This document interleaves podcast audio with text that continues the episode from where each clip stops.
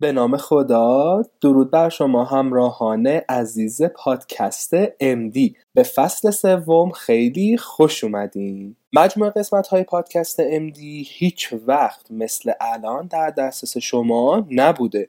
سایت ناملیک، سایت شنوتو و همچنین تمامی نرم افزارهای پادگیر معروف برای دستگاه های اپل و اندروید. فقط کافیه توی قسمت search عرفان چخبهایی رو search بکنه براتون میاره. توی فصل اول از مجموعه پادکست های MD اول یه معرفی کردم از خودم و اهدافی که در این مجموعه داشتم. بعد رفتم سراغ مقاطع پزشکی یعنی علوم های فیزیوپاتولوژی کارآموزی و در نهایت کارورزی. توی فصل دوم به صورت جزئی و اختصاصی وارد مقطع اول پزشکی یعنی علوم پایه شدم و توی شیش قسمت سعی کردم تمامی آنچه که شما باید در مورد دروس علوم پایه بدونین و نحوه رفتار با هر کدوم رو توضیح دادم. اول رفتم سراغ آناتومی و فیزیولوژی به عنوان مهمترین دروس علوم پایه و بعدش بیوشیمی و میکروب شناسی و بافت و جنی و در نهایت خورده ریزه های علوم پایه که شد دروس باقی مونده. بعد از چهار پنج ترم کتاب و تئوری خوندن یه امتحان علوم پایه از همه شما گرفته میشه و بعدش وارد مقطع بعدی یعنی فیزیوپاتولوژی میشیم. در مورد کلیات و مقدمات این مقطع توی فصل اول اپیزود 3 توضیحاتی دادم. که الان یه مروری می‌کنیم با هم و بعدش یه سری توضیحات تکمیلی و اضافه تر برای مقطع بهتون میگم.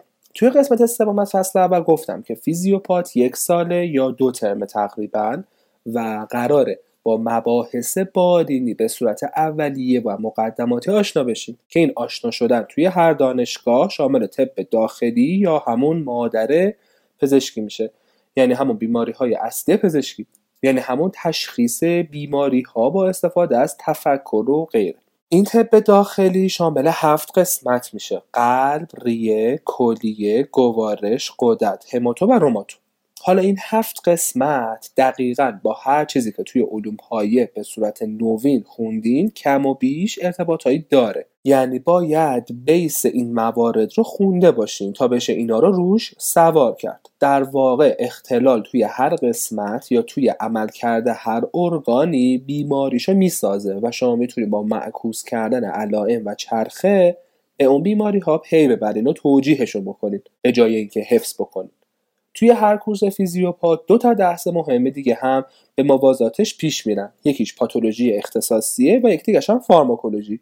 البته توی بعضی از دانشگاه ها فارماکولوژی رو به عنوان یک درس کاملا جداگونه ارائه میدن که خب قضیهش کاملا با course های فیزیوپاتولوژی فرق داره. حالا قبل از اینکه بخوام وارد هر قسمت از طب داخلی بشم و در موردشون توضیح بدم می‌خوام براتون چند تا نکته مهم رو توی مقطع فیزیوپاتولوژی توضیح بدم. توی قسمت کلیات فیزیوپات من چند تا راه برای مطالعه با شما توضیح دادم. یکی این بود که فقط جزوه بخونین و بعدش برین دنبال عشق و حال و رسیدگی به سایر کاراتون. دوم خوندن کتاب های اصلی یا همون text های اصلیه. مثل هاریسون و Cecil Essentials حالا یا بالاترش Current بود و Goldman سوم خوندن کتاب های خلاصه است. منظورم کتاب هایی که برای آمادگی جهت پره‌انترنی و دستیاریه. مثل مجموعه کتاب های guideline دکتر احمدی، پارسیان دانش، دکتر کرمی، ژلوفه، دکتر پیرهاجی، دکتر X، دکتر Y، Effortless Medicine و غیر. و چهارمم مطالعه کتاب های مخصوص دوره فیزیوپاتولوژی یعنی کتاب هایی که توی عنوانشون Pathophysiology of Disease داشت که بهتون چند موردش رو معرفی کردم. انتخاب این چهار راه نه به من بستگی داره نه به هر کس دیگه ای انتخابش فقط و فقط با خودتونه. چرا؟ به خاطر اینکه تمامی این راه ها جواب میده و جوابم داده. فقط هر کدوم مزایا و معایب خودشونو داره که من توضیحاتشو دادم که هر کدوم چه مزایا معایبی داره. دیگه اینکه کدوم راه می‌خواین انتخاب بکنیم با خودتونه. هیچ فرقی نمی‌کنه.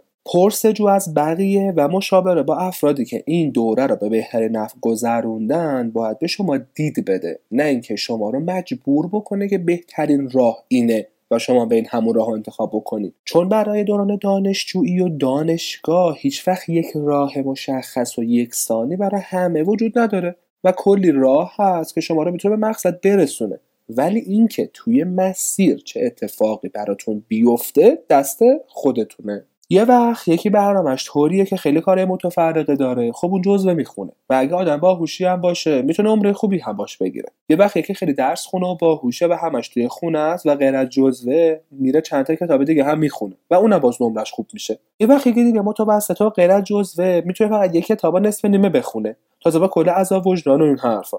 و کلی آدم های مختلف دیگه. تفاوت این افراد توی چند تا چیزه. یکیش اولویت های زندگیشونه که دوست دارن بهش برسن و براش برنامه دارن که هر کی با بقیه فرق داره. دوم اهداف زندگیشونه که دارن براش تلاش می‌کنن. پس اولویت طرف اهداف هم به طرف دیگه. سوم قدرت و توانایی های ذاتی افراده که خیلی هاش قابل تمرین و پرورشه. مثل انگیزه داشتن پشت کار داشتن توی درس خوندن تلاش و روش های مطالعاتی برنامه ریزی و خیلی option های دیگه. چهارم میزان علم پزشکیه که خب همه فکر می‌کنن با نمره سنجیده میشه در صورتی که نمره یه قسمتیشه و تازه پیش پا افتاده ترینشه و بعدا کسی از شما نمی‌پرسه نمره شما چنده.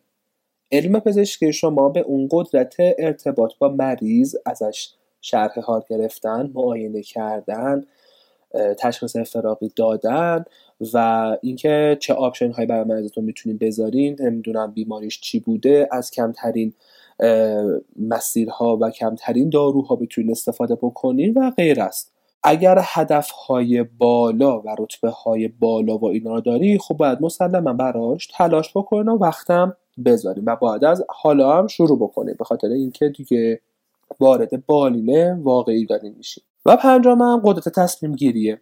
هیچ وقت خودتون با بقیه مقایسه نکنین ولی همیشه سعی کنین خودتون رو بهتر بکنین. هیچ وقت قدرت تصمیم گیری تام به بقیه ندین ولی سعی کنین از بقیه برای تصمیم گیری هاتون کمک بگیرین و خودتون در نهایت تصمیم قاطع نهایی رو بگیرین. پس چی شد؟ هیچ وقت خودتون رو با بقیه مقایسه نکنین ولی همیشه سعی بکنین که خودتون رو بهتر کنین. و همچنین قدرت تصمیم گیری تام به بقیه ندین. ولی سعی کنین از بقیه بر تصمیم گیری هاتون کمک بگیرین و خودتون در نهایت تصمیم قاطع بگیرین. توی اینترنت و کانال های تلگرامی اگر بگردین پی دی اف تمامی کتاب ها و جزوات و غیره و غیره هر چی که بخواین می‌تونید پیدا بکنید پس منابع در دسترس همگی هست. بیاین برای یک کورس چند تا رو با هم امتحان کنیم بعد از مطالعه از روی جزوه اون مبحث رو از روی کتاب تکست بخونی خب بعد یه روز دیگه مبحث بعد رو از رو کتاب خلاصه بخونی. بعد مبحث دیگه رو از رو کتاب های پاتوفیزیولوژی که من معرفی کردم بخونی. این شکلی توی کورس مثلا تو کورس قبل می‌فهمید که کدوم کتاب بهتر توضیح داده و کدوم براتون بهتر بوده و بعد از سه چهار روز دیگه می‌تونی بفهمی که آقا شما کتاب تکست بخونی به نفعتون بهتره یا کتاب خلاصه رو بخونی بهتره یا نه کتاب پاتوفیزیولوژی بخونی بهتره. هر کی با بقیه فرق می‌کنه. این شکلی راحت تر و زودتر به نتیجه می‌رسید و بازدهیتون میره بالاتر. چرا؟ به خاطر اینکه به این نتیجه رسیدین. امتحان کردین. آزمون و خطا کردین که کدوم روش برای شما بهتر بوده. خب این خیلی خوبه. و اما مشکل بعدی توی فیزیوپات. هر کورس فیزیوپات دو سه هفته بیشتر نیست و هر روز حداقل دو تا کلاس که داریم. بعضی وقتا به سه چهار تا هم می‌رسه. بعضی روزا تا اصل هم کلاس داریم به خاطر اینکه جلسات معاینه فیزیکی براتون می‌ذارم. فرج امتحان فیزیوپات هم اصولا کمه. و نیست. همه به فکر نمره هستن. پس همه از وسط های کورس دیگه میرن سراغ جزوات خیلی بتونین کار خارق العاده انجام بدین. یه کمی کتاب بخونین. اما توصیه من چیه؟ توصیه که می‌تونم بکنم برای اینکه برسین سراغ کتاب های دیگه هم برین نه حالا اینکه کتاب های اختصاص فیزیوپاتو کامل بخونی یا هر کتابی که خودتون دوست داشتین و به صورت اضافه بر سازمان بخونین اینه که سعی کنین سر کلاس یک جزوه مختصر بنویسین. این جزوه مختصر حاوی نکات مهمی که استاد سر کلاس گفته. در واقع میشه یه خلاصه. و یا اگر درس نامه دارین که از سایر کورس ها آماده شده و خوب بوده از اون استفاده بکنید بعد از که کلاستون تم شده میرین خونه اول درس همون روز و همون روز بخونین که فوقش میشه یکی دو ساعت. بعد برین سراغ کتاب های اضافه و کارهای اضافه که می‌خواین انجام بدین و دوباره همون مبحث رو از روی همون کتاب ها بخونین. سعی نکنین همه جملات اون کتاب ها رو حفظ بکنین. از اون طرف هم سعی نکنه خیلی آروم بخونین یا خیلی تند بخونین. سعی کن جملاتش مثل یک کتاب عادی دنبال بکنین و جمله به جمله توی ذهنتون با اطلاعاتی که دارین مقایسه بکنین. اگر چیز جدیدی یا چیز خفنی پیدا کردین یادداشت بکنین. یا اگه سوالی پیش اومد یه جا یادداشت بکنین و به خوندنتون ادامه بدین. نذارین اون سوال شما رو متوقف بکنه. بعد که درستون تموم شد می‌تونین برین دنبال جواب سوالاتون بگیرین توی اون مبحث که شاید خیلی وقتا بهش می‌رسید یا می که فرداش میرین از اساتید بانی می‌پرسین. باز فرقی نمی‌کنه. این شکلی شما وقت پیدا می‌کنه که تو طول هر روز مباحث فیزیوپات که مفهوم داره که پروسه داره که base داره رو یه دور بخونید این شکلی شما خیلی راحت تر با مطالب بالین ارتباط برقرار می‌کنید و اما نکته مهم بعدی که شاید کسی بهش توجه نمی‌کنه یا توضیح نمیده اینه که یادتون باشه فیزیوپات یعنی مقدمات بالین نه خود بالین واقعی مرض نداشتن اسمش بذارن فیزیوپاتا. فیزیوپات یعنی فیزیو از علوم و پاتولوژی از بالین تازه میگم پاتولوژی هم بیس علوم بالینه پس شما باید توی این یک سال چیکار بکنین؟ قراره که بیاین اون حلقه بین علوم پایه و بالین رو برقرار بکنین. یعنی باید بیاین مفهومی بخونین. یعنی باید بیاین ساز و کار بخونیم. توی این یک سال لازم نیست درمانهای اختصاصی و تخصصی یا روشهای تشخیص خیلی خاص و خفن یا کرایتریاهای خیلی سخت یا اپیدمیولوژی ها یا چیزهای دریوری دیگر رو یاد بگیرید سعی بکنید بیشتر با مفاهیم آشنا بشین با توجیه ها آشنا بشین با چراها آشنا بشین. یه سری چیزها رو باید الان یاد بگیرید یه سری چیزها مال بعده. بعدا فرصت برای یادگیریشون هست. یک سری چیزا لازم نیست هم هیچ وقت یاد بگیریم. ما یاد نگرفتیم ما اونا رو که کلا بحثی روش نیست. ولی خب دقت بکنید چیا رو قرار یاد بگیریم هر قسمت از بدن چه بیماری هایی داره؟ با خودتون رو مرور بکنید که آقا من الان توی کورس قلب توی کورس ریه توی کورس گوارش چه اعضایی دارم؟ هر کدوم از این چه بیماری هایی دارم؟ این بیماری ها چطوری ایجاد میشن؟ یعنی مکانیسم ایجادشون چطوریه؟ یعنی در واقع پاتولوژیشون چطوریه؟ و چرا ایجاد میشن؟ یعنی اتیولوژی هاشون چیه؟ بعد علامتاش چیه؟ خب میگه شما یه لیست تهیه می‌کنی میگه علامت این بیماری ایناست. بعد نگاه می‌کنی میگه که خب چطوری این علامت ایجاد شد؟ آقا چرا این بیماری تو گوارش زردی داد؟ چرا این بیماری اسهال نمیده؟ چرا این بیماری اینو داد؟ چرا اونو نمیده؟ خب پس چرا علامت داره و چطوری این علامت ها ایجاد شده چطوری این بیماری زردی میده؟ آها به این علت. چطوری بیماری اسهال میده؟ آها به این علت. و چطوری این علامت ها را تشخیص میدیم؟ خب آقا زردی خب مسلما باید مریضا معاینه بکنم دیگه. میرم نگاه می‌کنم ای چشش زرده. میشه ایکتر پوست شکمی تیره تر شده. یا اسهاله؟ خب به مریضا میگه من اسهال دارم ازش سوالات من به اسهال می‌پرسم. که آه تو اسهال یا مثلا درد قفس سینه‌ش می‌خوره به درد قفس سینه تیپیکه میشه مال عروق کرونر یا میشه آتیپیکه مال سایر علت هست. و چطوری این رو ها تشخیص بدم نگاه کن یکیش میشه چطوری این علامت رو تشخیص بدیم که خب یا شرح حاله یا معاینه فیزیکی یا آزمایش یا imaging. و اینکه چطوری این بیماری رو تشخیص بدیم در نهایت. چیا باعث میشه که من به این تشخیص برسم؟ و چرا راه تشخیص بیماری اینطوریه؟ مثلا میگم خیلی جو مثلا تو توی روماتولوژی به شما میگن آقا لوپوس معیار داره. 10 تا معیار داره و 4 تاشو داشته باشه یا روماتوید آرتریت یه سری معیارهای خیلی سخت داره. میگن آقا ولش کن اینا رو. rheumatoid arthritis تشخیصش بالینیه کامل. یعنی شرح حال معاینه فیزیکی. آزمایش و rheumatoid factor و anti-CCP و اینا رو بنداز دور. اینا کمک می‌کنه به تشخیص. تا چند هم سوال امتحان دادن که تشخیص آرتریت روماتوید به کدوم باب است؟ شرح حال معاینه فیزیکی. اما برای تشخیص لوپوس ما به آزمایش نیاز داریم.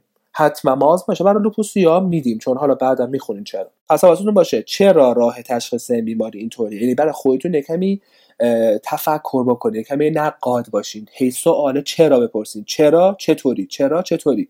همجوری حفظش نکنید. و در نهایت وقتی می‌خوایم بریم سراغ درمان بگین آقا درمان بیماری چطوریه و چرا اینطوریه؟ آقا ما برای COPD ها اسپری میدیم. حالا این اسپری ها یا کورتون استنشاقی یا anticholinergic استنشاقی یا beta agonist استنشاقی خب چرا؟ خب وقتی شما مکانیسم COPD رو بلد باشی خیلی راحت اینا چراش در میاد. که آقا anticholinergic چیکار می‌کنه؟ beta agonist چیکار کنه کورتون چیکار می‌کنه؟ از اون طرف دیگه برای آسمیا میگن نه. بهتره که فقط کورتون استنشاقی باشه و beta agonist استنشاقی. anticholinergic خیلی کار نمی‌کنه. باز چرا؟ اینا می‌تونید توی پاتوفیزیولوژیش پیدا بکنید. میره تو قلب. ما برای این قلب میایم مثلا ACE میدیم. بی نمیدیم اول. ACE ها میدیم. بعد مثلا آتورواستاتین اینجا هست. مثلا یه استاتین میدن. چون میدن بتا بلاکر هست. این هست. اون هست. چرا؟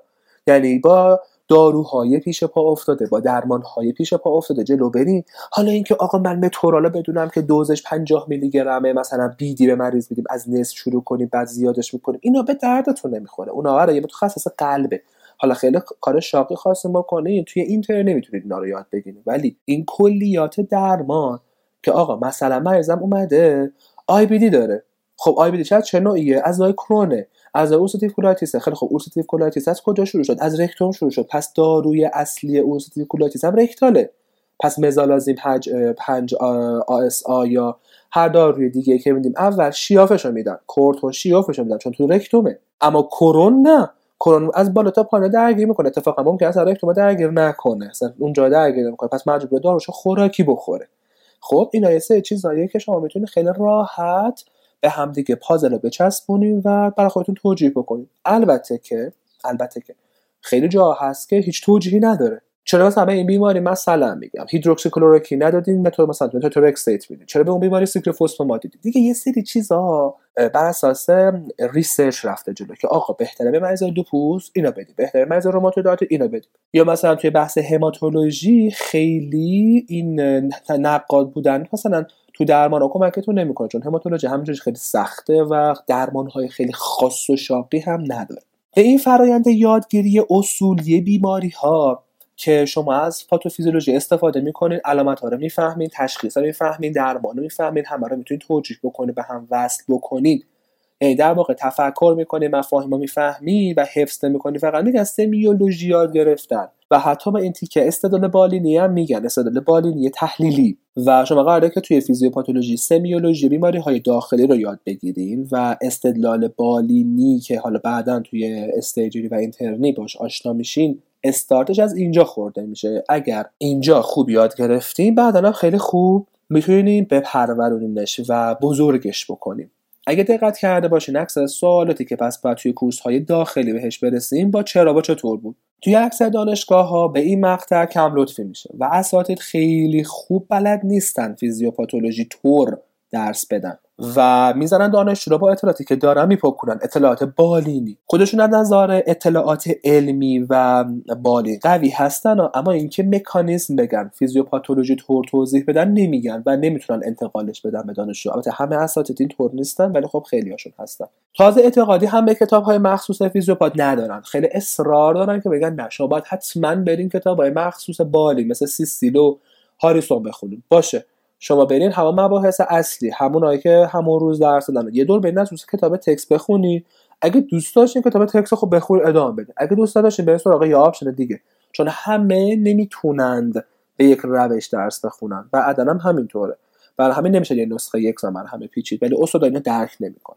سر کلاس ها از اساتیدتون سوال بپرسید ازشون بخوای مباحث مطالب رو قشنگ بشکافن توضیح بدن. چون اونا بلدن. ولی شما باید ازشون بخواین که براتون بیشتر توضیح بدن. بگین آقا اینو نفهمیدیم. چرا اینو گفتی چرا این طوریه؟ اینو بیشتر بهمون توضیح بده. و حالا بهتره که خیلی وارد جزئیات نشن یا نشین. مخصوصا توی راه های درمان و تشخیص. ولی خب چاره نیست. بعضی اساتید خیلی ریز هم توضیح میدن.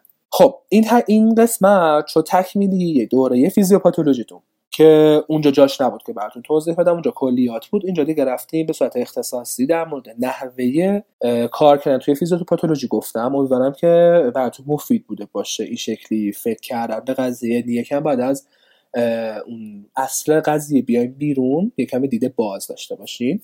توی قسمت بعدی باز سه نکات دیگه در تو فیزیوپات هست که براتون توضیح میدم و بعد میرم سراغ قسمت قسمت های کورس ها و یه سری توضیحات اختصاصی تا برای هر کورس فیزیوپاتولوژی میگم. علاوه بر اون پردابط با پاتولوژی و فارماکولوژی و درس معاینه فیزیکی و هم صحبت می‌کنم. در نهایت مرسی که با پادکست MD به عنوان اولین پادکست مشاوره ای برای دانشجویان پزشکی سراسر کشور همراه بودین. اگر از مطالب من خوشتون اومد و براتون مفید بوده اونا با سایر دوستاتون و همکارانتون توی سایر دانشگاه ها به اشتراک بذارین. و اما بحث امروز با این جمله زیبا تمام می‌کنم. میگه که بزرگترین هدیه ای که می‌توان به کسی داد زمان است. هنگامی که برای یک نفر وقت می‌گذاری قسمتی از زندگیت را به او داده ای که پس نمی‌گیری. قابل توجه عاشق ها و مشروط های گروه آره. اما جهت ارتباط با من می‌تونید به کانال تلگرامی magnificent underline doctors و همچنین پیج اینستاگرامی magnificent underline doctors مراجعه بکنید. اگر پادکست های من رو از اپلیکیشن های پادکست دارین میشنوین یادتون که subscribe بکنین که قسمت های بعدی که آماده شد بهتون notification بده. منتظر سوالات پیشنهادات و انتقادات شما عزیزان هستم. خداوند یارو نگهدار شما باشه. فعلا.